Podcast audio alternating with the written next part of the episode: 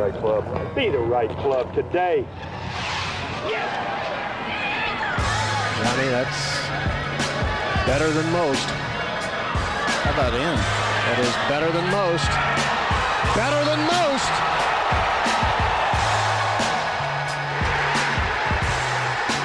Expect anything different? Ladies and gentlemen, welcome back to the No Laying Up podcast. That's right. This is not Soly. It is your substitute teacher. Neil here, joined by my esteemed colleagues, Mr. Big Randy. Randall, how are you this beautiful Sunday? I'm good. I'm I'm so happy. You know, you walk in, didn't get the homework done last night, but you see the substitute in there, and you. It, I just feel like I'm off the hook today. I'm sitting in the wrong seat. It's just we're acting a fool on you today, Neil. Well, you know I'd love to fire up the uh, the VHS tape and and uh, keep the class quiet, but we got a lesson plan to get through. Also joined by Kevin Van Valkenburg, KVV. What's going on in Baltimore? Sunny day in Baltimore. Uh, still a little bit of uh, you know crispy weather that's uh, perfect for golf. So after we get done with this, I might sneak out. Big when you when you had a substitute back in the day, did you ever switch names, switch desks? Did you ever pull any of those shenanigans, or were you more well behaved? I was pretty well behaved, actually, if I'm being honest. Uh, We may have sat in some wrong seats, but I I don't I wasn't the ringleader of any of that stuff, but I probably went along with it. Bang Who, who keeps yelling "bang a lang" from the back of the class? What's what's going on? Pipe down back there. Uh, uh, Are you on the class list? Who are you, sir? Yeah. What if I just pretended to be the role of TC today, just firing like you know terrible but excellent takes right and left, and just the teacher wouldn't know who, whether I was TC or not. The TC's out. He's on. A, it's a sick day. Thank God for the substitute. Doesn't have to. Doesn't have to worry about getting off topic. Uh, also, want to thank our friends over at FootJoy. You know the benefits of having FootJoy on your feet, but with the Thermo Series layering system, you can play more golf in more conditions to extend your season. The Thermo Series is the most advanced apparel layering system in golf. Anyone who lives or plays anywhere cold knows it's all about having the right layers. Guys, it's getting cold up here in New York. Uh, I've got a couple of the Thermo Series. I got a jacket. I got a vest. Can't wait to bust those out. It- it is vesting season, Randy. This collection was made specifically for golf, designed to work together so you can easily layer up or down as conditions change. The base layer is excellent, made for golf to keep you warm, but also to give you the full mobility you need to swing freely, no matter what layer you put on over it or how many. You'll be comfortable all day long. TC put the whole system to work uh, during the recent film room series in Scotland. Uh, you can find that on our YouTube channel or on our website. Search for When Revelation Comes. Uh, the vests and hoodies are no brainers, but don't sleep on the pants and jacket as well. So many ways to layer up and down. This is technically advanced gear packed with performance stretch materials designed for the golf swing while providing warmth and comfort, which means even when the temperature drops, you can take it low as well. So go to footjoy.com, stock up on those layers, and be prepared for anything with the Thermo Series. As the day evolves, you can evolve with it. I also want to shout out the new FootJoy uh, fall collection we have in the NLU Pro Shop. So a lot, lot of good stuff going on with our friends at FootJoy. Um, all right, fellas, let's take Neil, it. have you tri- Go ahead. have, have you tried the the thermal gloves that they have? Not- I just got into the thermal gloves. It's you know if you're a true sicko and you want to play golf when it's 40 degrees, they're incredible. The the uh, I mean, it's it's the the vest for me has been uh, a, a crucial piece up here in New York. Randy, let's take around the golf world. Collin Morikawa runs away with the Zozo Championship over in Japan. We'll get to that here shortly. Minjee Lee wins the BMW Ladies Championship in Korea. She holds off Allison Lee uh, in a playoff out out in uh, Seowon Valley Country Club. And I just watched Adrian Meronk uh, snatch another win on the DP World Tour at the Estrella Damm Andalusia Masters. Birdie the 17th hole to take the lead from Matti Schmid, who was trying to become the 17th first time winner on the DP World Tour this year. How about that? Uh, and of course, of course, we have the LIV Golf Team Championship Finals down in Miami. Uh, final round teeing off in about an hour. Yes, that's right. We're recording a little earlier today so that the boys can watch some NFL football. I feel like I've been on the road uh, most of the last two months, so I can't wait to get to the couch and put Red Zone on. Uh, but let's start with the Zozo. I got a question for you both before we dive into to Collin Morikawa's six shot victory. Uh, do you guys know what is what is Zozo? Do you know what the business does? I do not. No, I, Uh, maybe I, I an don't. insurance broker of some kind. Okay, insurance broker Randy, what do you have? Uh, if I had to guess, I'd say some nebulous holding company that has its hands in a lot of different things insurance, electronics, uh, commercial real estate, who who knows what. Defense contracts. Casting a wide Yeah. net there, Randall. Uh, Zozo is actually an e-commerce platform in Japan, uh, and they actually specialize in e-commerce technology. So you know some uh, what do they call it? Uh, AR. What is that? Uh, augmented reality stuff. You know, sizing apps, things of that nature. Uh, didn't know that. Looked it up last night. I actually caught the uh, the last nine holes uh, of the final round last night after I got beat in Settlers of Catan.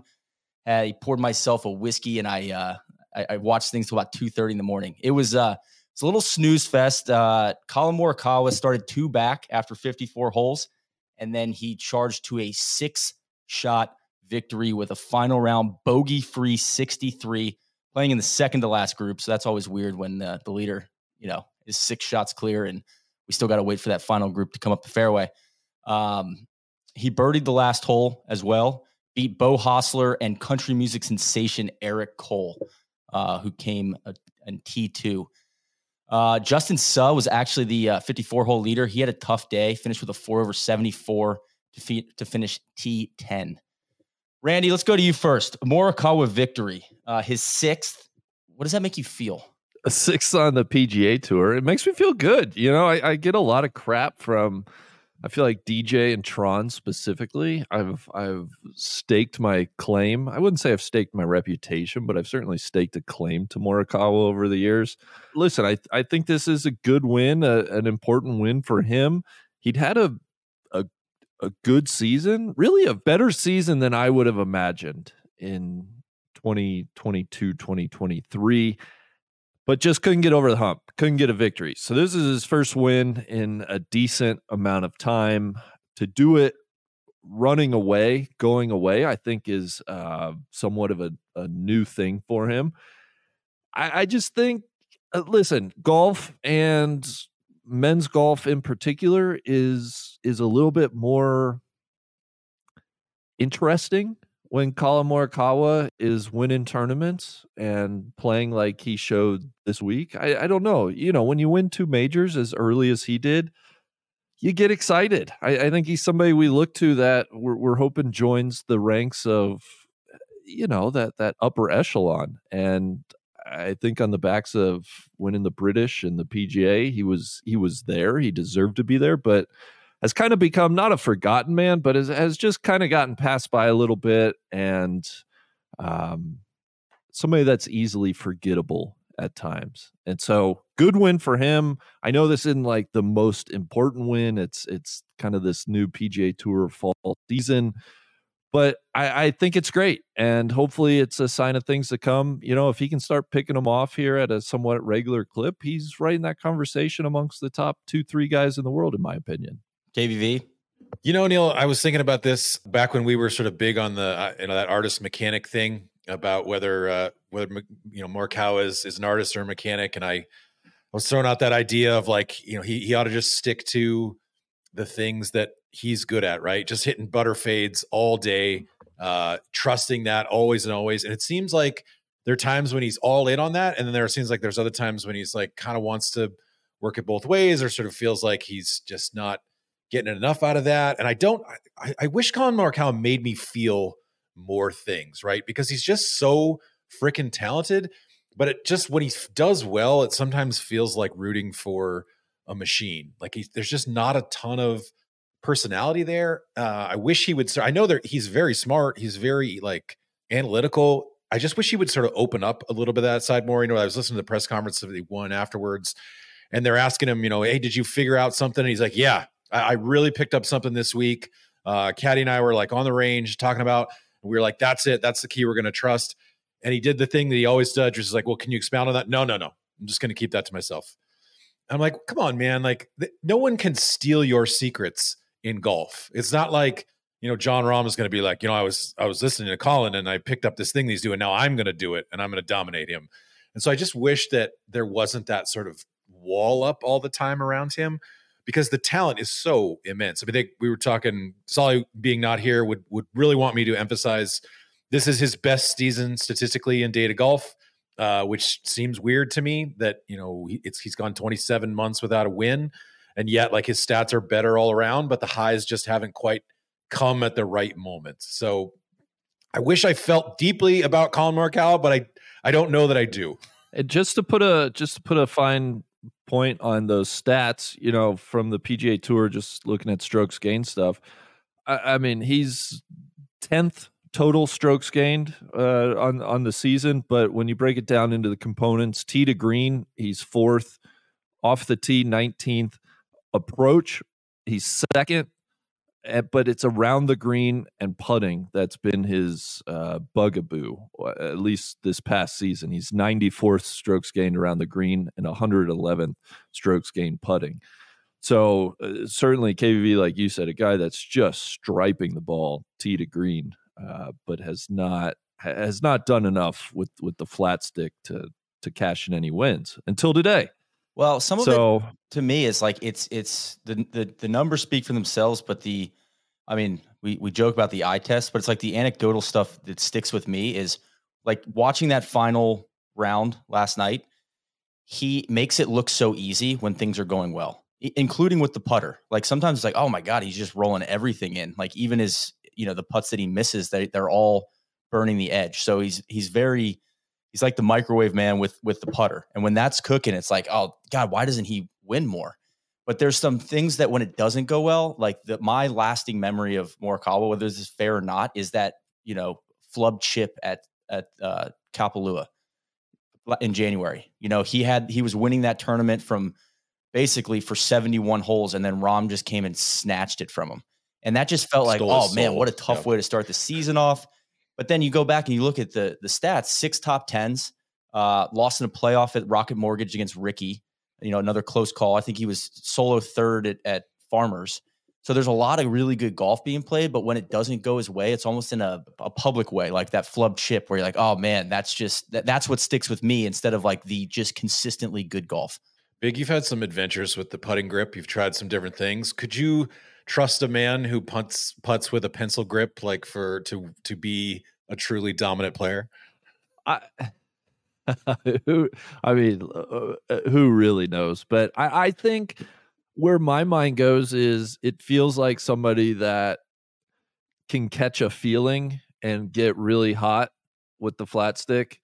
And when he does, it's like look out because if if the ball striking eh, does anywhere close to you know kind of what he's capable of, he's going to win golf tournaments when he's putting the ball well but yeah, he strikes me as somebody that's just not going to string together week after week after week uh, the most consistent putting performances necessarily.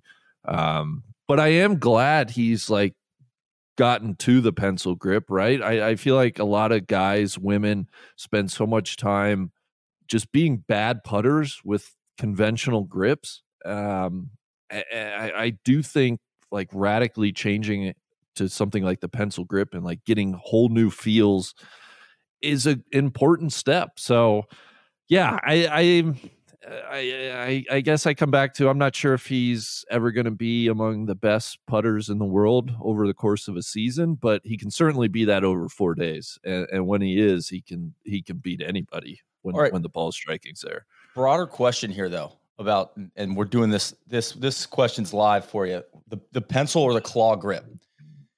Fleetwood, I, it- Morikawa, Phil Yeah. at times. Who, who am I missing? Is there anybody who is the best putter with that grip?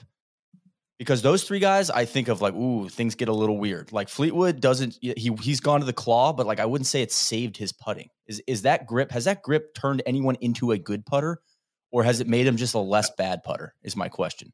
I think I think it did for Phil. Like if you look at Phil's putting stats, he legitimately became a better putter as he got older, and some of that was going to the like setting up conventional, and then the last second going to the pencil grip. But he didn't always do it. Like he when he won the PGA, he literally only did the pencil lip grip like on one hole of the seventy two holes. Uh, I think it was like the hole seventeen.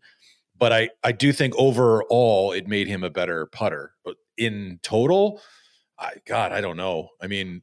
I- Chris DiMarco's weirdo grip springs to mind as like one that, but that that's more of a reverse claw. Yeah. I'm, I- we're probably think, missing uh, somebody, but I'm just because well- the reason I bring it up is when people go to the arm lock putter, it's a career changer, right? You look at somebody like Keegan or even Rickie and Wyndham Clark with this putter that that longer putter that they're using. So the and the and the broomstick too. Like Randy, you were talking to your guy Stu Hagestad about how it almost changed his his you know his career um, as Oh, a high level yeah. amateur. And so and Yeah. and the the the broomstick like Adam Scott, I think it's he's become a better putter with that. But I I can't really think of anyone, and I'd encourage people to reach out if if I'm missing somebody where that claw grip has made them has really changed made the putting a strength instead of of, of less of a weakness is what I'm getting at. Uh, I, I was just kind of looking up quick search while you were asking that question. I, another guy I would throw in there is Sergio. I- Okay. I, think he he pretty famously went to the. I don't know if it's a pencil. If, if I'm being hundred percent honest, guys, I don't really know the difference between the pencil and the claw And I- the I- saw, it's- there's also the saw grip. and the saw. Yeah, you know, I know it's all got something to do with like which fingers you place on the the grip and obviously where it's positioned, but uh, they're all pretty similar. I don't know if if if I can buy some time here. Uh, like, did Sergio's putting stats have have they kind of gotten better over the course of his career? I don't know offhand. It got real bad for a little bit, and then remember he was like putting with his eyes closed and doing the claw at the Masters. I still don't. I still kind of want like a MythBusters episode on whether Sergio putted with his eyes closed that entire Masters run, which he claims uh, when he won it. I, I don't know that I believe that, but uh, more power to him if he did. That's that's truly sick. Neil, I have a question. What kind of Settlers a Catan player do you think Collin Morikawa would be? Oh man. Um I mean, I think he's playing I, I don't think he's chasing dev cards. Uh, I think he's he's he's trying to build build cities, man. I think he's just trying to Mhm. to, to uh fairways and greens, like play the standard way. Um Okay.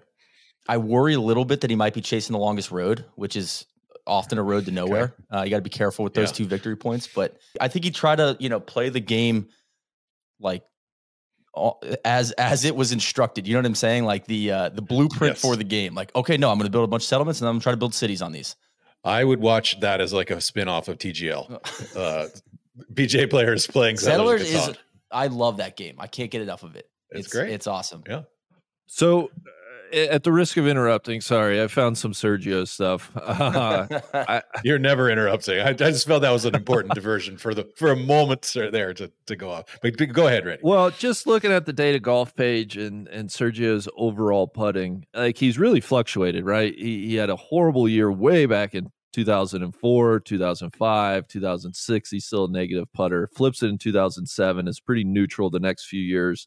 Has one bad year in 2010, but then has a run 2012 through 2015 where he's positive strokes gained overall putting and then reverts back in 2016 and really 2016 through 21 he's negative strokes gained putting and then had a slightly positive 2022 so i guess all that's to say listen if if i i think if if you get to the point where you're doing the pencil the claw you know what all of these grips you're obviously searching for something you're, you're not just like a naturally great or even very good putter and so I think that just leads itself to there's going to be fluctuations. You're going to get hot. I mean, even anecdotally in my own game, right? There, there are times where I'm like, damn, dude, I can't miss, right? And, and the claw feels good.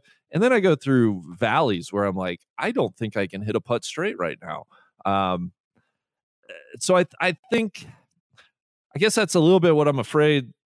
Like, I feel like that's just going to be Morikawa's career, right? He's, he's, never going to be among the best putters. It's it's always just going to be a matter of like, well, is he putting it well? If he is, he's got a chance to win however many times the putter's hot. Which Um, is, you know, the blueprint for winning six times on the PGA Tour is just be Yeah. number one or two or in the top five of strokes gained approach, and then hopefully your putter gets hot. give yourself chances. I know that's what I was going to say. It's it's not a bad formula, you know, uh, in terms of like trying to build the type of player that can win events. It's it's not bad. It's Uh, certainly better than think that- being a demon putter and hitting the ball like Mhm. shit, right? I, I don't think anybody quite wants to go that route. It's kind of the Beau Hossler route. Like if you looked at his stats, like he is a truly below average, like bottom of the barrel approach player, and is like a really great putter. And he's a dude who's hanging on the fringes of you know the 125. Like has never quite built off of the college success to be like a, a legitimately great or even good PGA Tour player. I, you definitely would rather have the the approach player. Well, uh, it's a great transition, KVV, because notable finish. Beau Hossler comes in second at Zozo, buried the 72nd hole to shoot even par and solidify the 51st spot on the FedEx Cup fall standings list. What does that mean? Do you guys have any idea what this does for, for Mr. Beau?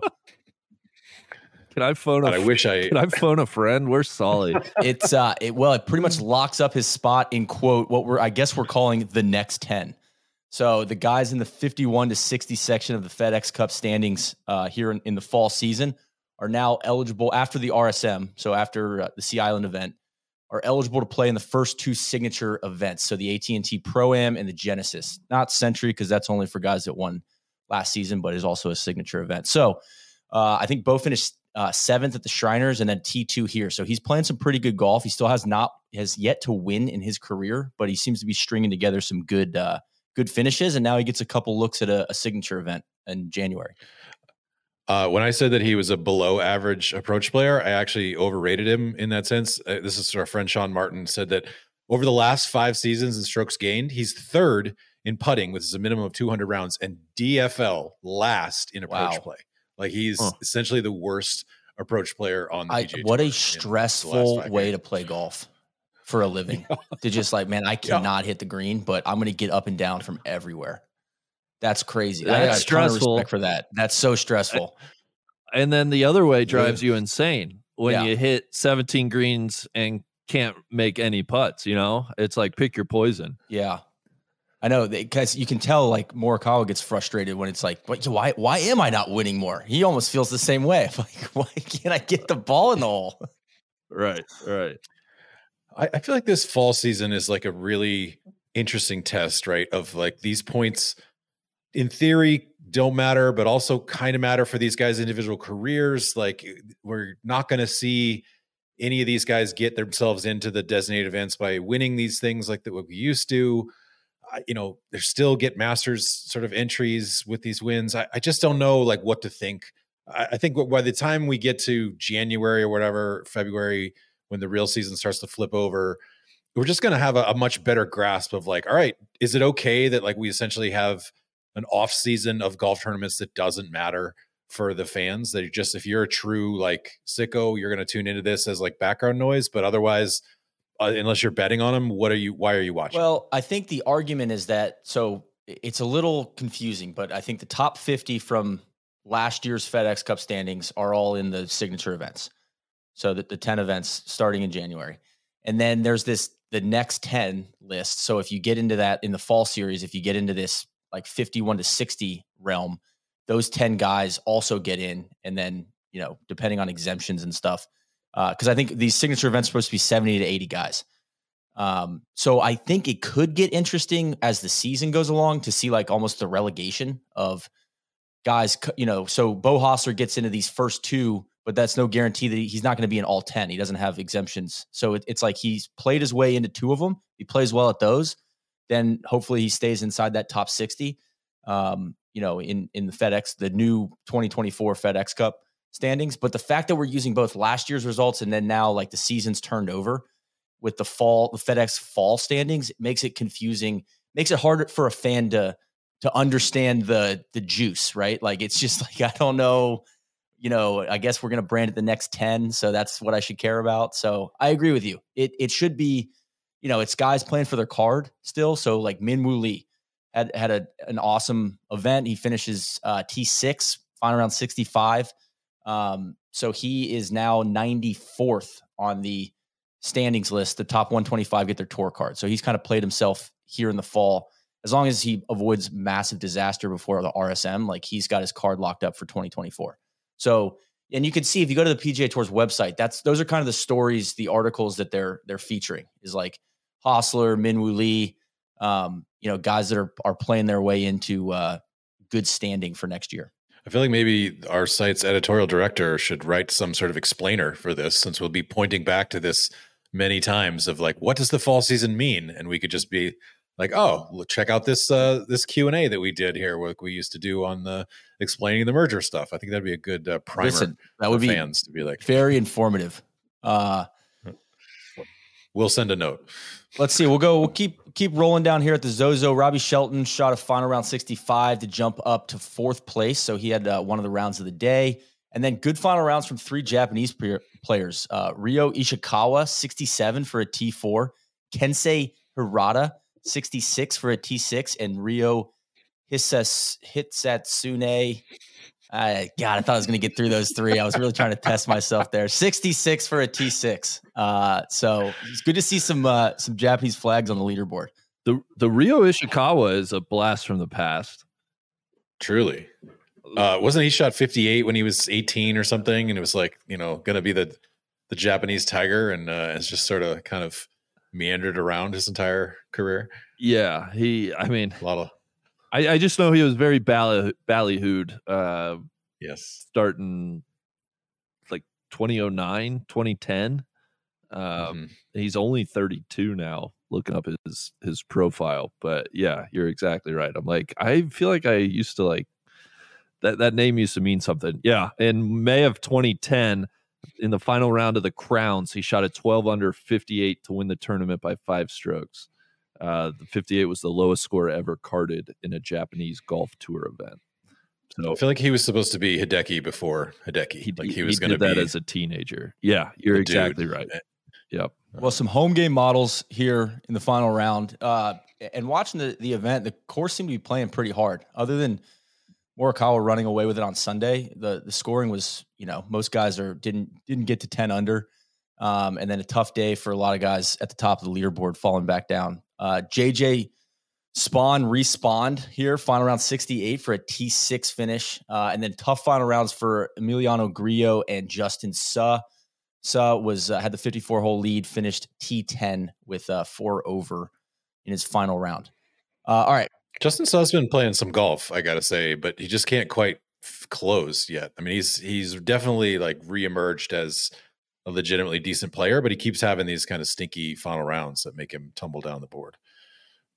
so I got a Rio, couple too. discussion questions for you guys.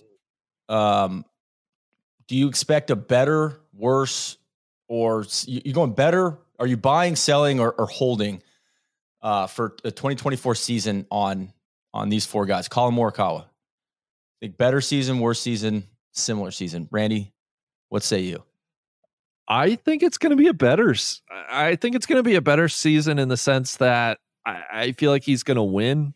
Um, I I guess I would expect for his ball striking to be pretty similar. He's 26 years old. You know, this is prime time of his career. So I, I don't expect the ball striking to take a step backward. I expect him to nab a win or two.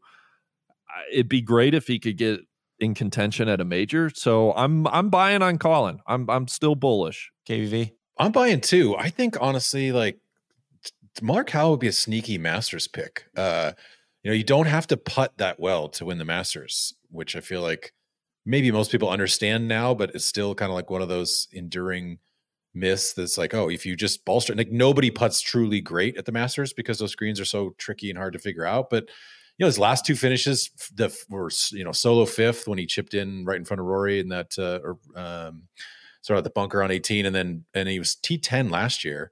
Uh, I, I could see very much Morikawa like you know winning twice, but one of those is a major this year, so I'm buying. Okay. I feel like I would buy two, but I it almost feels like it would be a disappointing season if he doesn't win a major. Is that are we at that point in his career? I think that's that's kind of my feeling. It's like, oh, if he goes and wins a couple signature events, do I feel like that's underachieving? I think I I feel like if he a contends, couple of like, signature then- events is nothing to sneeze at. But yeah. Yeah.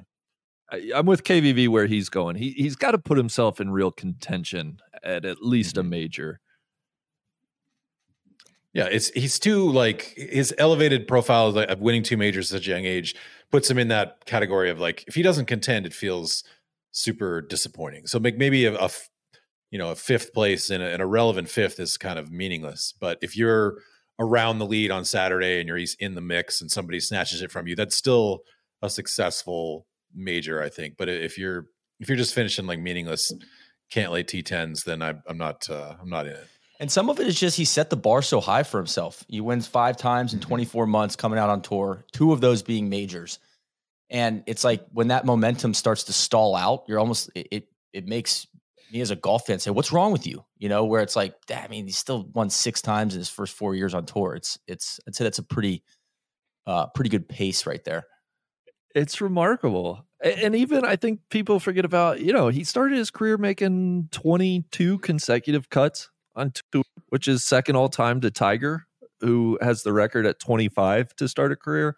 I mean, there are very good reasons to have been excited about Morikawa, right? And and the way he wins two majors quickly, picks up a, a few more tour wins. I, I mean, he's a guy that again if, if he were to win a major in 2024, all of a sudden that gives him three. And that mm. separates him from, you know, the the JT, some some of his uh peers, you know, that that third major is a, is a very, very big one.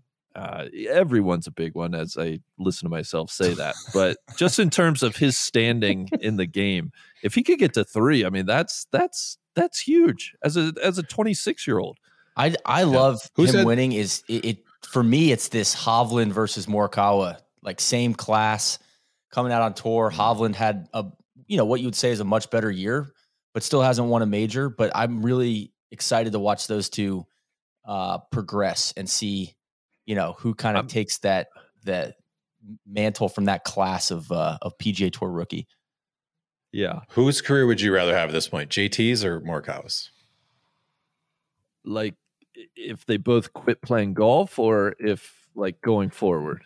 I think going forward, I think they've both won two majors. JT's won more regular season things. He's been more of a, a Ryder Cup stalwart, although the last one certainly did not, uh, you know, enhance that uh, as much as we thought it might. Uh, but you know, who who would you want? They're they're similarly like yeah.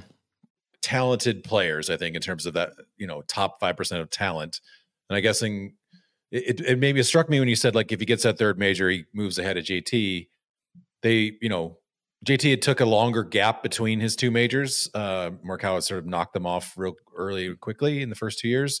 So I, I guess I'm just curious who who would you be buying going forward more, JT or Morikawa? It's got to be Morikawa. Uh, some of that's unfair though because I think it's an age thing because he's younger. Mm-hmm. But I, I, do feel like his game probably it, it feels a little bit more sustainable um, or has more mm-hmm. upside. I guess he just feels more consistent. You know, JT's always been an excellent ball striker, but he seems like things get a little squirrelier for him, uh, especially off the tee. So I, I, feel like like long term, I feel like Morikawa's got a, a, chance to have the better career.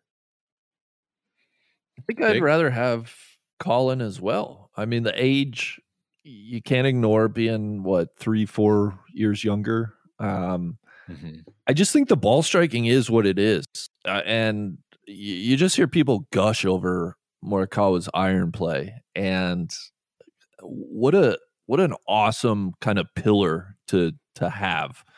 And I think JT is just he's just always inconsistent, too inconsistent for my liking. And and I don't mm-hmm. necessarily outside of team competitions, I don't really trust JT in those biggest spots. I, I don't know. Yeah, I, I'm I would co-sign that, Randy. That's kind of my feeling too.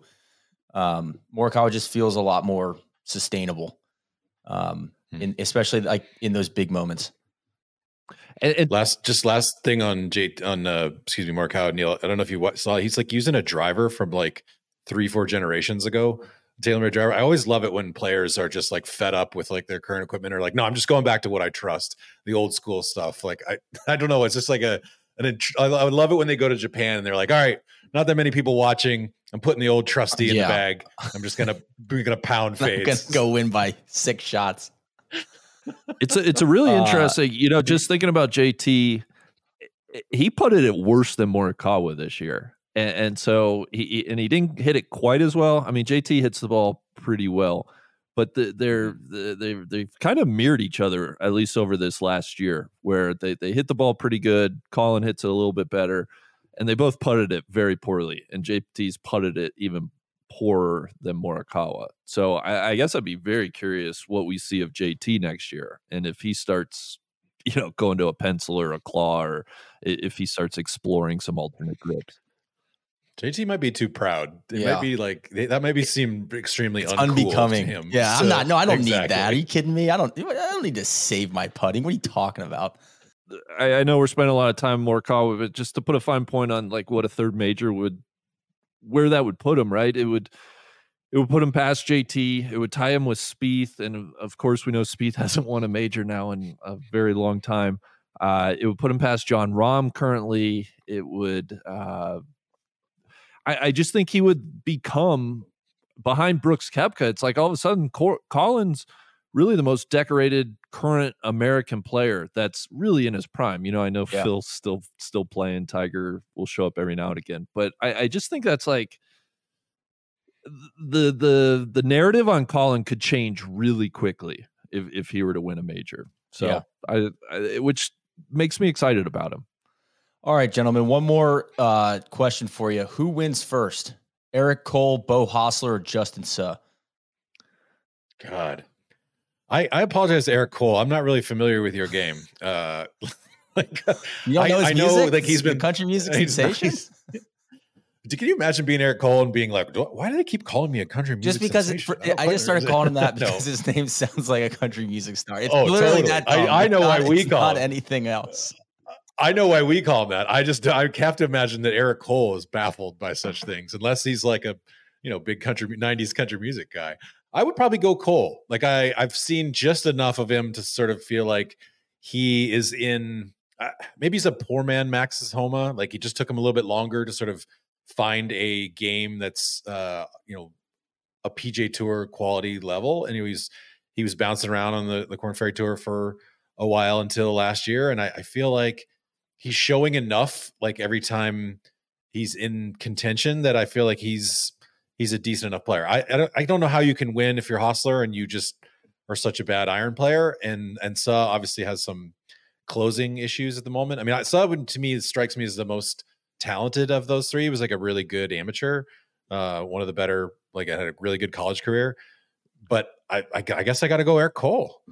Randy, Uh yeah, I don't have uh I, I don't feel confident about my answer, but I think I would lean to Justin Suh just because I feel like he's he's sniffing around like KVV said he's he's maybe got a little bit more pedigree. Um I I, I feel like he's got the juice to to go out and win something here soon. I am. I'm buying all the Eric Cole stock. I've been really, really impressed with a guy that just kind of hopped on the scene out of nowhere. Apparently, he won like a gabillion mini tour events. So it's a guy that knows how to win, um, which true. is which is not nothing, right? I know it's a lot different to win on the on the big tour than it is to win mini tour events, but it, it feels like he he struggled to get to the tour, and he's made the most six top tens this year. I just I constantly see his name on the leaderboard. Uh, made the FedEx Cup playoffs. Like he's just he seems like he's he's comfortable now that he's made it. It's like one of those guys that it's like the definition of it's really hard to make the big leagues, but then it's it's easy to keep your card, or a lot easier to keep your card than get your card. And I think Eric Cole is going to be around for a long time. Um, I would agree with you. It seems like Suh has, you know, I think he murders the ball off the tee. He's got got kind of that prototypical bomb and gouge tour game, but um, I don't know. I think Eric Cole feels like the most complete player. I think he's going to have a big. I'm buying him for 2024. I think he keeps it rolling next year. I, I think you're exactly right in that Eric Cole's game, the stats would I are flashing brightly that Eric Cole is on a different level than both Suh and Hossler. Just well er, Eric rounded. Feels like a well rounded golfer in in every he way. he he does not get off the t- so his weakness is at least in strokes gained is off the tee but his approach play his his putting his around the green all very very good um whereas Suh actually Suh's an excellent putter like you said Neil he, he gets off the tee he's got distance but he he's horrible around the greens he doesn't hit his irons nearly as well as Eric Cole and talked about Hossler. So I, I think Eric Cole's probably the the smart money, Neil. That's that's a good pick. Anybody else in this uh in this field sort of worth uh discussing? I mean, I feel like I was it's weird to see Rickie like basically you know in a 70 man field in the in the 60s. Uh, I, I would have thought that Rick would you know have a little more pride than that. No, I'm sorry, Rick. Uh, I feel like you know th- this is always a sort of weird event, right? Like you you're going a lot of the players especially ones with japanese heritage are going over there it's sort of important to them that's obviously one of the reasons why Rickie plays but uh man what a what a sort of a lame showing by him uh i was i guess i well another question this neil it's not on the agenda so i'm springing this on you guys doing it live what kind of season do you expect from akshay uh as, as sort of going forward he's, he's in the 20s uh, i think he's finished 21st this time uh you know he's he's won now on on the tour he's going to be in more of these kind of bigger events. I'm just, I guess, curious as to sort of thoughts overall. Well, I think that he's in the just outside the top hundred, so I think he's kind of on that that card, you know, like full status bubble. Um, I think what would really, if he could get a, like, you know, his tour card, like a full status, I think he consistency would would be great if he didn't have to. I feel like he's had to go to like Puerto Rico a lot, just a lot of auxiliary places. A little bit of uh I don't know, stability for him would be good. Um, but I you know what I with uh Akshay, he I find his swing like magnetic. I really really really enjoy watching him hit the golf ball. I think it's it's uh it's almost uh hip hypnotic. Like it's it's crazy the movie puts on it. So I hope that he is like I hope I see him on my TV more in 2024. I'm rooting for him. Let me put it that way. Pretty good, just stats wise. Uh, over the last year or so, he's been, you know, approach 30th. Uh, you know, and then strokes gained 30th off the tee. Uh, but putting is pretty pretty bad. 174th in putting in terms of uh, the events that he's been in. So gotta gotta figure out a way. I mean, he's one of those guys who does the arm lock thing. So if you're if you're starting with the arm lock and you're 175th in putting, yeah, could be yeah could be tough. Uh, I would say the only other guy I'd bring up is Sungjae Im. I, I've been pretty disappointed with Sungjae. I, I was expecting a bigger 2023 season from him, and I feel like for a guy that hits it that good, uh, I followed him for nine holes at the BMW Championship. I mean, he just flags it, man, and he another guy that doesn't can't seem to get the ball in the hole, and I'm I would like him to to play better. Is is where I'm at with that. Yeah play better. I will say play the great, better Sungjae. The great, the great thing about the Sungjae thing though is he and and Siwoo Kim go on a medal in the Asian Games, so they don't have to serve their yes 21 man, months of mandatory military service, which has to be sort of a, a relief in some ways uh, about their golfing careers. I don't, I don't, know how they feel about the skipping out on that sort of you know patriotic uh, uh obligation, but uh, the idea of like look what happened to Sungmin Bae's career when he had to go serve uh, it, and and now he and Siwoo Kim do not have to. That has to be like a good sign, at least for their you know, don't have to take a 21 month break in the middle of their the prime of their career. Yeah.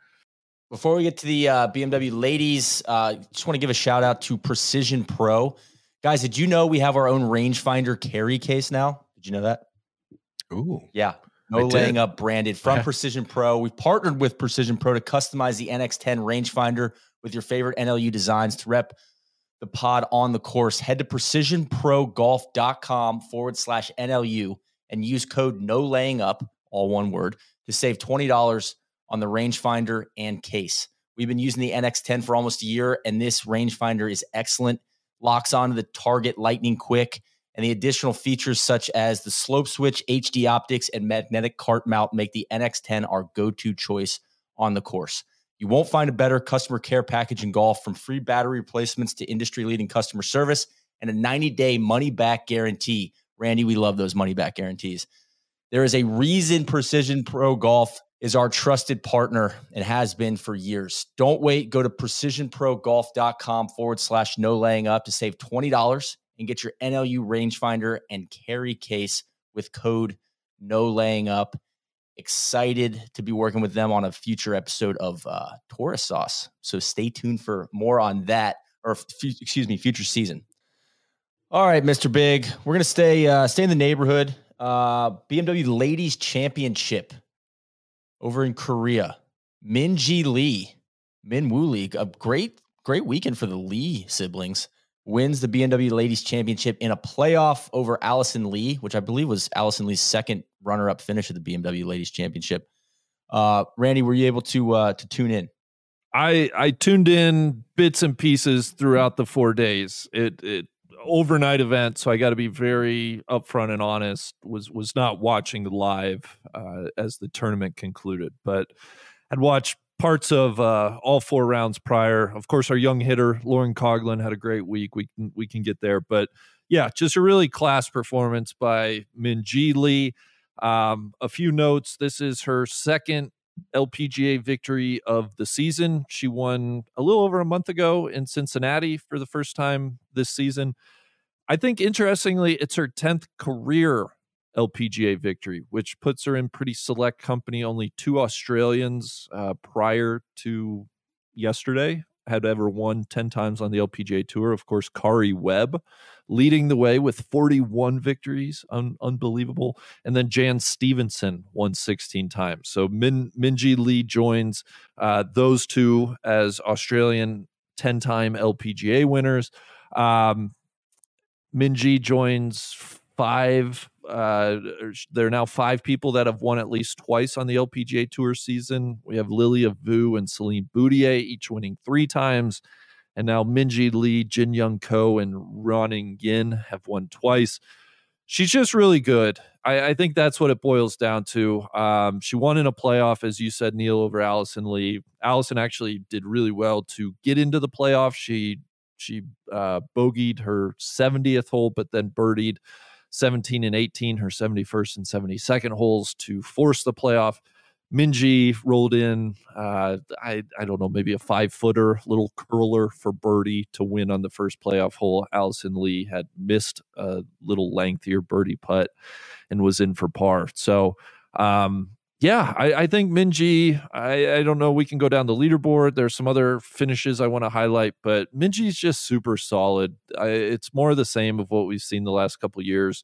Um, she, she's just always hangs around really, really good ball striker. And surprise, when the putter shows up and, and she's making putts, like she's one of the toughest women to beat out there on tour. So good, good win for her.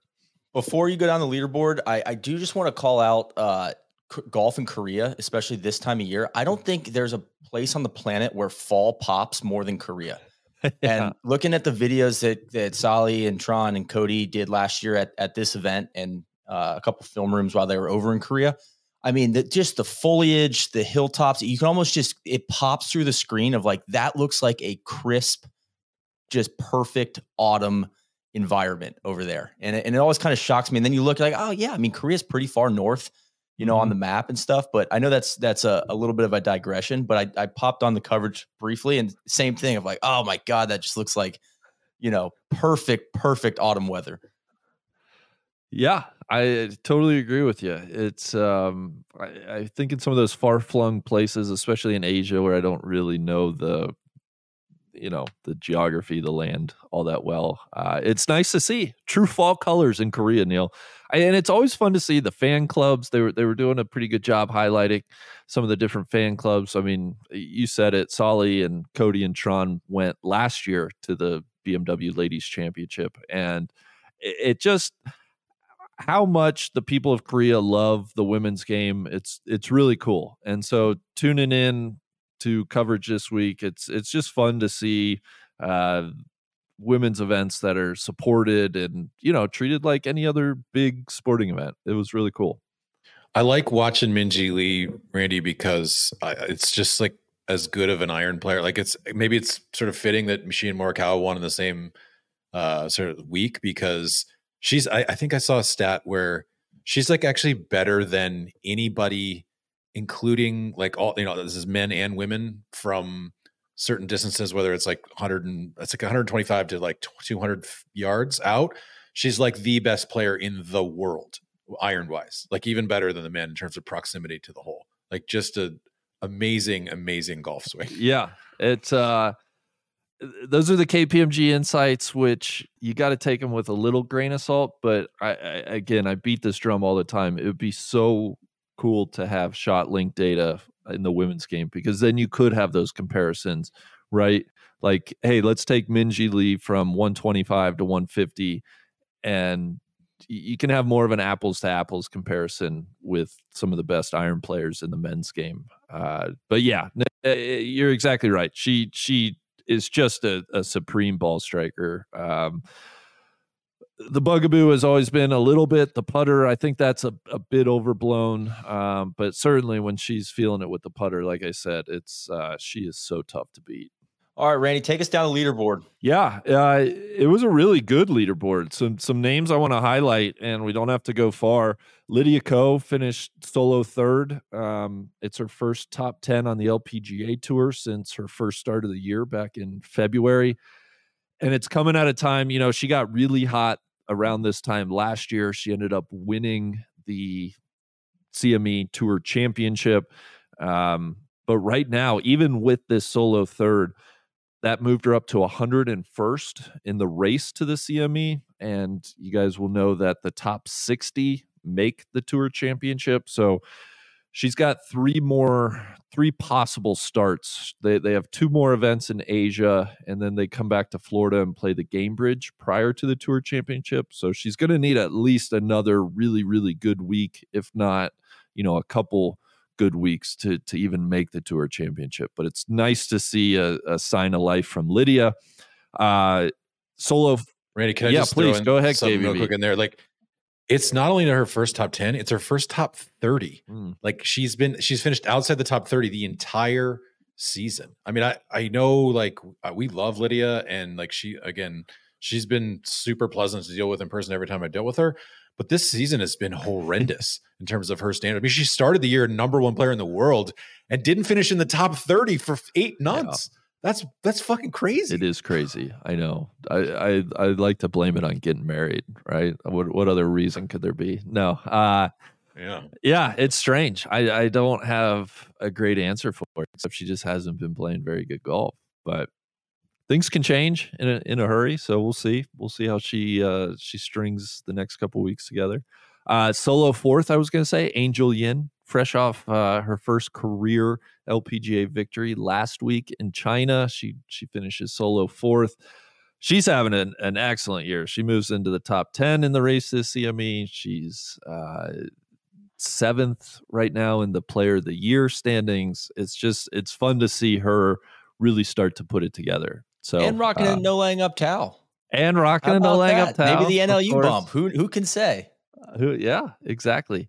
Uh, and then Atthaya Thitikul finished in a tie for fifth. She had struggled a little bit through the summer, but uh, has now had back to back weeks. She finished runner up last week in China, fifth this week. So she's has immense talent. I think she's probably the one that everybody's looking at.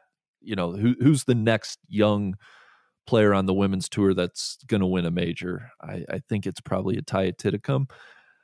Lauren Coughlin, young hitter. She was she was sniffing around. She started the round tied for fourth. Uh, just didn't have the best Sunday. Finishes tied for tenth, but a really good result for her. She's just outside of that top sixty, which is uh, really important for the Tour Championship. Because unlike the men, if you make it to the Tour Championship, everybody starts level par. There's there's no season long handicapping you just got to get into the women's tour championship to have a shot at. Uh, it's one of the most expensive purses in in their game outside of the majors. So big week, big week for them. Uh, Perrine Delacour went 66 66. I believe we call that the Mackenzie Hughes on the weekend to finish tied for 13th.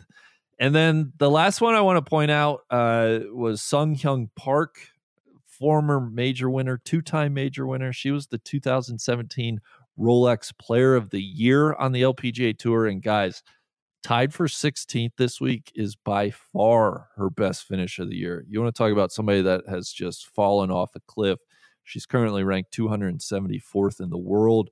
Um, I think she's battled some injuries. She's battled some driver possible yips, uh, but tied for 16th is by far her best result on tour this year. So wanted to highlight that. And then just a quick note, uh, a sad note. Anna Nordqvist, who was in this event, withdrew after the first round. She was flying back to the United States. Her ex husband, Kevin McAlpine, who had been a, a caddy. Uh, he had caddied for Lexi Thompson. He had caddied for Martin Laird on the PGA Tour. He died suddenly, and Anna and Kevin, it sounded like a very bad situation. I know they were going through a divorce, which was tough. Anna had spoken about it publicly at times. So just thoughts and prayers all around there. Kevin's family, and uh, that's that's a horrible situation. Um, but wanted to wanted to shout that out briefly. And the uh, the women are off to uh, Malaysia this week. They are yes, that's right. They're they are halfway through a four week Asian swing right now. They are in Malaysia this week as people are listening, and then they finish in Japan, the Asian swing, and then they all come back to Florida for the Gainbridge, and then it's the Tour Championship. So three more events for people jockeying to get into the Tour Championship, and then the Tour Championship is going to be that weekend right before Thanksgiving week. Love it.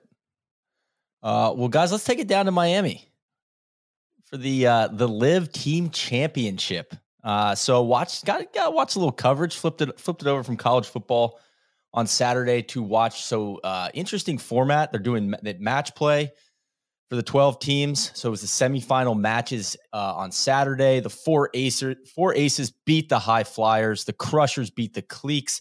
The range goats beat the fireballs, and torque swept the stingers. So today, uh, Sunday, 1 p.m. Eastern, uh, all 48 players will play 18 holes in a shotgun start. Uh, so it's stroke play on Sunday in the final round with the four scores counting towards the team fin- final score. So all four players on each team, all their scores will count. Uh, but only the four winners from Saturday's semifinals. So the four aces, crushers, range goats, and torque will be competing for the $14 million team top prize. It's a total purse of $50 million. Uh, the four teams that lost in the semis on Saturday will be playing for those uh, spots five through eight. And then the remaining four teams will be playing for those spots nine through 12. Randy, who you got, man? Uh, let's let's get a prediction. I know when people are listening to this, but uh, yeah, well, let's let's put it put it set it in stone now, and and um, we can issue mea culpas if we're wrong. Who's who's Tron's team? The four aces? Is that uh, the no, the Cleeks, I and I think he loves fireballs. He's a big fan of fireballs. oh, That's but they Sergio's both lost. Team. Well, yeah, I'm going to so go with the out. four aces then. I, I don't think DJ's think team. Yeah, who could possibly beat the four aces? Uh, I would They're, say my my money's with the range goats. Uh, Talor Gooch. Is that Bubba's? Yes, Bubba Talor Gooch. Uh, he won the individual event in Jeddah, so 18 million bucks. That guy has just been printing money this year. He's made so much money uh, playing golf on the LIV tour. So uh, good for him, and uh, it feels like he's playing good, uh, pretty good golf right now. So I'm going with the range goats. I think they get it done. Uh, sure. hopefully, uh, as you know, as Bubba said, it just seems like a ton of interest in buying buying the team. So maybe a team championship leads to a to a big deal uh, for the range goats heading into 2024. KVV, who who do you think wins? Uh, I'm going to go with the Crushers because I think Bryson cares more about this than anyone. I think Bryson is truly, truly invested in the LIV product. Uh, so, and he's playing some good golf lately. He's just, I think I saw he, he birdied like nine of eleven holes in one stretch. Uh, so I'm gonna I'm gonna say that Bryson is gonna lead his team to the title, just because I I would love to watch the Bryson speech and celebration uh, and the rambling about how this is going to change the world, not just golf, but the, the future of the world. Yeah, I mean, that's, that's watched some of the matches yesterday. I wouldn't say it was great golf. DJ had a shank in his match against Phil, um, but you know, it, it is still fun to watch Dustin Johnson play Phil Mickelson in a match, you know, match play situation. So I probably found it somewhat entertaining. Randy, did you catch any of it? I flipped it on a little bit Saturday. Um, it was on the CW here in Denver, and I was like, "Oh, you know, kind of scrolling through the guide and and I did flip it on. I I know this makes me sound like a fuddy duddy. Neil, what do you think about just the constant music going? And I, I just find that the telecast to be too much. I, I, I understand that I think the music would be wonderful for the people on site, but I find it very distracting as a television viewer. I, I don't I, I don't like it. Yeah, you can kind of hear it in the background. It just maybe it's because we're like you know, you, I, it's tough to build up the drama when there's just like auxil. Like you almost feel like there's just a lot of stuff going on. Yeah. Like whereas, and normally in a golf tournament, and this is not like a comment on like music versus no music, but it, it feels like when it gets dead silent, it builds the drama. And so like that match with Phil and and and DJ was coming down to like it's a shotgun, so I don't know what hole they were on, but they're down to like the last one or two holes, and it was a drivable par four, and Phil had this like hundred foot putt where he had to like putt it through the fringe, and he was like there he, you could tell he was like there's a bunch of people moving around behind the flag and he was like trying to wait for them to to stop but basically there's probably like a party going on back there where the DJ yeah. is and it's like well yeah kind of like what do you expect you know but like nobody's really focused on the match that's being played um and then just the other thing is like I'm all about shorts, but man, there are just some bad shoe sock combos. I mean, Cam Tringale continues to wear some of the worst like golf fashion I've ever seen where they wear these like long crew socks that are like multicolored with like gray shoes. It's like, what are we doing? Uh, I will say though, on the flip side of that, I think Dustin Johnson's golf fashion has like gotten so so so much better now that he has that whatever clothing company sponsors the four aces and he's wearing like really clean foot FootJoys like the, getting him out of adidas stuff was was like the best thing that ever happened to dj he looks like a proper ass golfer out there um, whereas a lot of these guys are dressing like clowns with the with the crew socks, and and these lo- and I, I'm just gonna say, the fucking logos still. It's just like I can't believe these this clip art stuff is st- it's still no, what we're, just, we're going with. It's unbelievable. Um, I know it, it it goes back and forth between being just like a little bit Mickey Mouse for me. Uh, but then you said like, yeah, here's Phil Mickelson playing Dustin Johnson. Like that's that's intriguing, right? Uh, I, I, let me know. put it this way: I had no like it's it's entertaining enough for me. My my wife was like, "What is going on? This is great. Like this leaderboard's like giving me a migraine." You know, there's yeah, just a lot just of color. That's what I mean. You don't I, really know what's going on, and but like, is it to flip it on for 20 minutes or an hour? Like, was it entertaining? Like, yeah, sure, I could have it on in the background, but like, is that if you were asking me, is that worth like $50 million purse? It's like, ah, man, I don't think so. You know, like I feel like right. Should, I don't know if the the payoff is worth what's what, what the product is being put out there. So, and why are why have we ditched match play for the finals of the team event? That's that's I think that doesn't make they, sense to me. It, it's the classic issue with match play to begin with. I think for the on-site spectators, like match play is just tough because there's not a lot of golf on the course. So I think yeah. it's like, oh, cool. We want to make sure that we get everybody they out there in this this shotgun. All twelve, all forty eight yeah. guys are playing, so that fans can go watch all the golf. I, I'm assuming that's the reason. Okay. I think, uh, look, I've had many, many hours on this podcast to talk about my moral objections to LIV, but from a competitive standpoint, I still feel like if I'm going to take this seriously as a a concept, I feel like it's still stuck between stations, right? To to throw out an old Hold Steady reference, like it doesn't know whether it wants to chase OWGR points.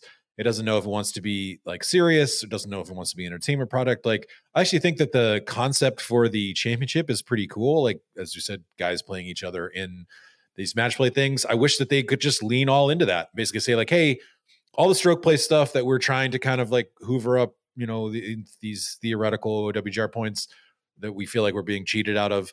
We'll put that aside for this event because our whole concept is team golf, right? We love the team element of it. Like if they would lean into that, I'd probably be like, yeah, man, like I, I want to watch the high flyers versus the range goats in this semifinal match. And I'm going to get as much camera shots of Talor Gooch, you know, and Bubba Watson like taking on Phil and whoever other knuckleheads are on his team.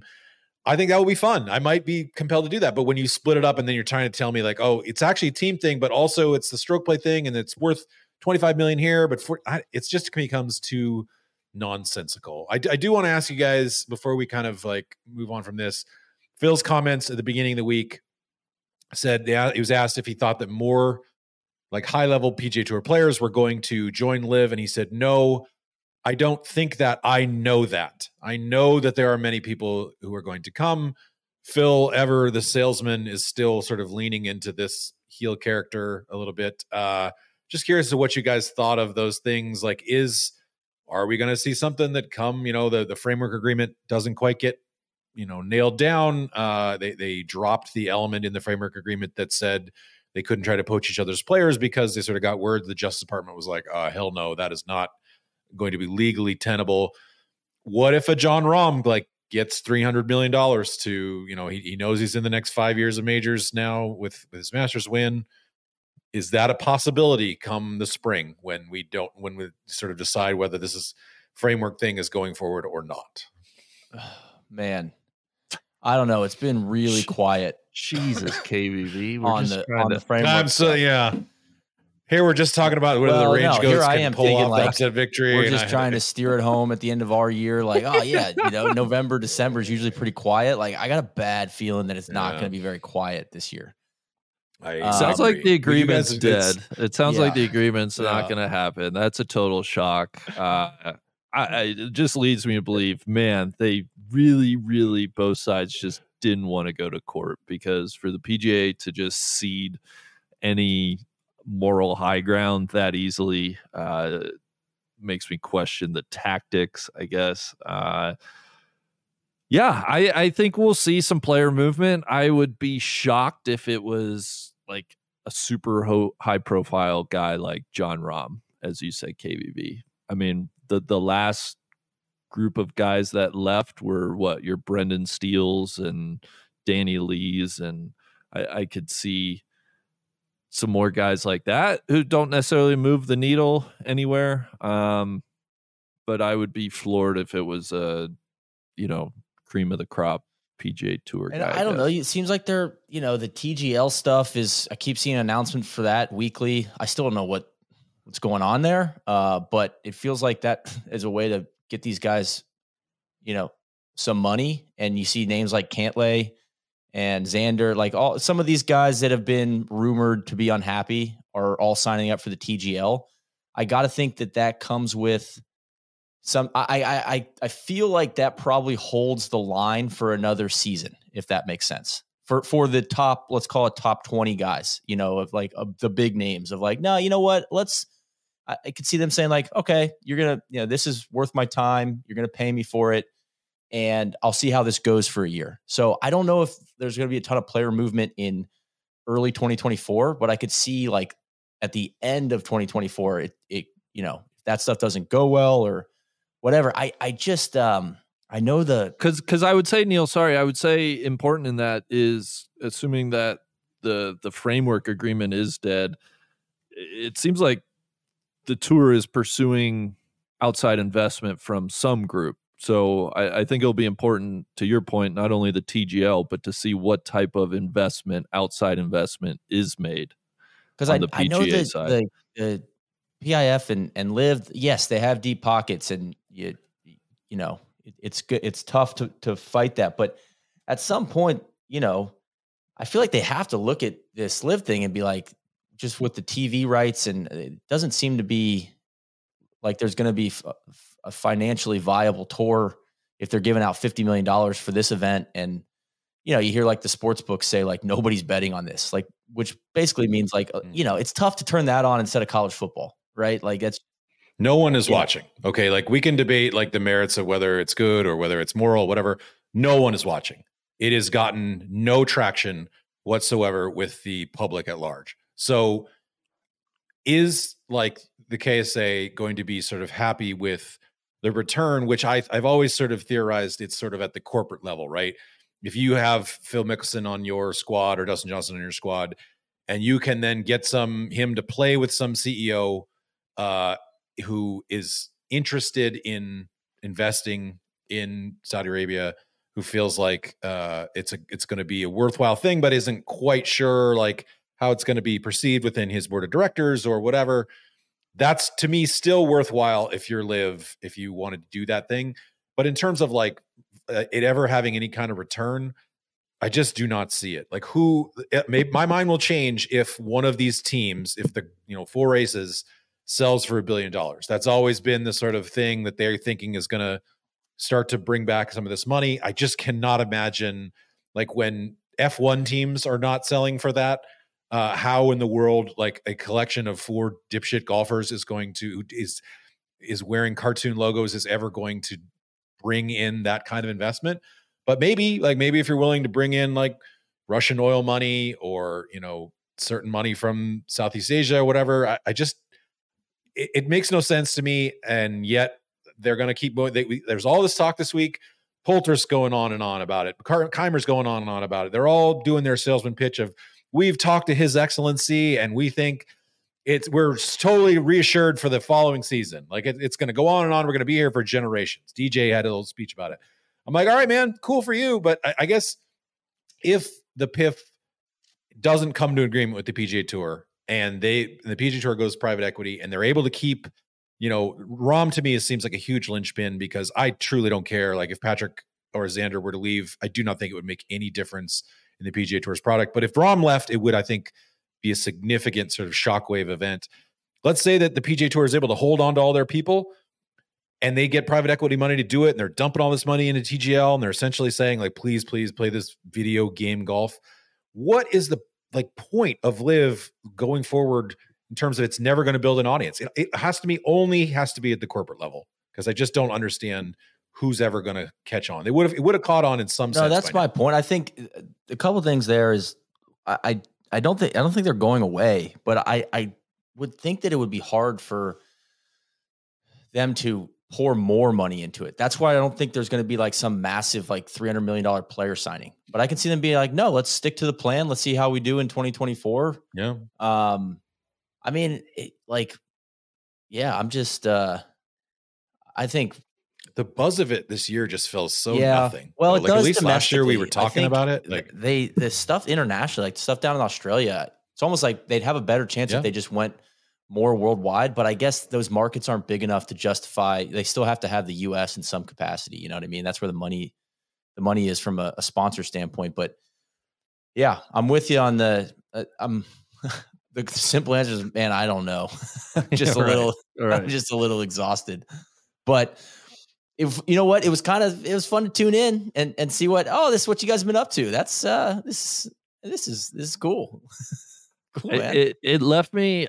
I- didn't watch a ton on Saturday. It, it truly was like, hey, it seems like you guys have your thing, and if you guys like it, cool. Like it's just not for me. I, I and I don't know how else to say it. It's like I, I just not what I'm looking for. As and and there are plenty of problems with the PGA Tour broadcast. yeah, and right? and for We- that we- record, like neither is like the Zozo in Japan. Like I don't need to be watching that either, right? Like it's fall. Right. Like it's not golf season for me. Like I'm I'm there's a there's a playoff baseball, there's football to watch. Like I'm I'll be I'll be back in January. Is kind of where I'm at. So uh that's not like I wouldn't say that's a glowing endorsement of like God, you, you didn't tune into the Zozo. I can't believe that. Like you you you missed out. No, I, I guess the problem from LIV would be this is one of their two big weeks, right? They they just had their individual championship, and this is supposed to be the team championship, and like it, it just doesn't hook me at all as as a television product. You know, I Yeah. I don't I, I just don't see a path to like oh my god this is a huge and and, and the the the party early in the week like there, there just seems to be such a disconnect between like them wanting to make golf this cool hip thing and, and me thinking like guys golf like inher- it's just never gonna be that cool it's just Yeah. not that cool no, it's not might not be like a a growth opportunity. no Like it'll it'll it'll be sustainable. It'll be around, but like it, it might not be this like wildly It- profitable it's sports glam- enterprise. it's not sexy it's not Yeah. like that's not what golf is and that's okay. Neil, I that's was okay. thinking that it would be. it I was going it'd be really funny if the Masters like decided to do it like we do the Risk Club Championship, where like, all right, the team that wins gets all these berths in the uh all the guys on that team get a berth into the Masters. So they make the team aspect a dogfight, make them just all these guys just fucking going at each other for for a Masters berth. But screw the individual stroke play stuff. We can't judge that. Let's just lean into the team element of it. Um, all right. Well, good luck to uh, good luck to my range goats today. Um, anything else, guys? No, I, I just think uh, weeks like this underscore my larger feeling of I, I think it would do well for professional golf to just go away for a little while and let people miss it. And, and then come back and and like build excitement for a new season. I, I just feel like the, all this these fall tournaments. I, I, I do think golf from a from a spectator standpoint and from just comparing it to other professional sports leagues like you just have to go away to let people begin to miss it and then come back and, and Which I think we're getting we're getting closer to that though with this fall season not really counting towards entry into the next season like you know not forcing the top guys to play in these events like I feel like the, the top players are getting some time off which is kind of the the best first step towards that reality Randy. yeah that's that's fair It's true. It's truly the only sport. I mean, I guess tennis is like this, but where it's just it's ongoing. It's ever present. There's never a time. It's like if if, if you lived in a place like where it was always summer, you would probably like kind of get bored of summer. And yet, when you live in a place that has seasons, that that winter might be a little bit bleak, but man, it sure feels good when spring comes Yeah. around. And that would be kind of cool if golf had such a thing. All right. Well, uh, just a couple in-house announcements. Like I said at the top, new FootJoy fall collection is live in the No Laying Up Pro Shop store.nolayingup.com. Randy, we got some custom strap polos in there. People should check those out. A little. i just collab. ordered one for myself neil I love it. i got it. one Uh, coming little multi-print joint that we put together with FootJoy. Some woven hoodies. Uh, we have a, a a big restock on the ladies collection. So women's apparel. We've got both FootJoy stuff, Rhoback stuff. Um, so if you're looking for something for uh, a woman in your life that golfs, check that out. Or if you're listening and you're a woman, please check that out. Uh, and then also some kids apparel. You know, some some uh, Ooh. some some junior hitter stuff in there. So check it out. KVV. Anything we should be looking for from you coming up? Uh, yeah, we got a couple uh, of uh, sort of writing pieces that we're sort of still churning on, uh, and uh, you know, one of them from our our young young man Ben, who's uh, wrote a, piece about uh, first time truly playing links golf and how it unlocks some things in his brain. I'm really kind of excited about that writing debut for Ben. Soly's got a, a piece that uh, he's been working on, kind of contrasting some of the the changes that baseball has made to sort of save itself as a sport uh, and uh, and what golf could learn from that. I'm excited about that. So this should be uh, a drop in, I think, uh, either this week or, or the following. All right. So- And then uh, Ben and Soly, look out for some coverage from them. They're going down under to the uh, Asia Pacific Amateur uh, down at Royal Melbourne in Australia. So we'll have some some content around that this week. Uh, Randy and I breaking down the census, the NLU census results on the Nest Pod this week. Woo. So Nest members take a look look out for that.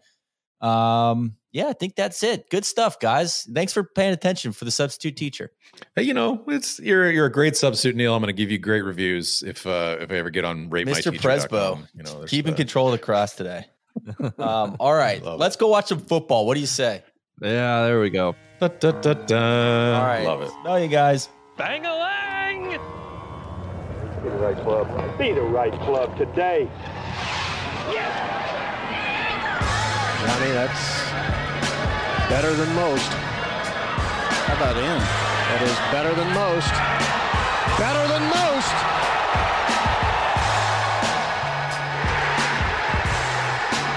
Expect anything